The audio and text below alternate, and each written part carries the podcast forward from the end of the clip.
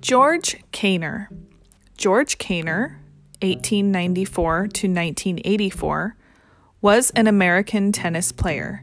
He was often referred to as G. Colquitt Caner. After losing his opening match at the U.S. Championships in 1910, Caner reached the last 16 in 1911. He lost early in 1912, 1913, and 1915.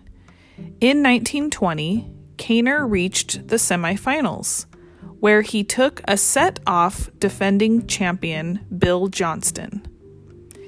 In the match between Johnston and Caner, Caner was the steadier player and fought hard, but Johnston was brilliant in patches, which were enough to see him to victory in four sets.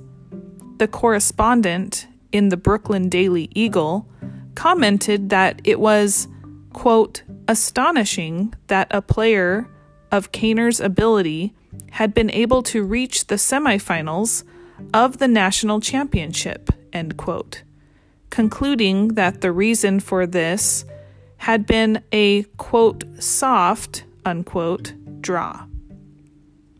At Wimbledon 1922, Caner lost in the third round.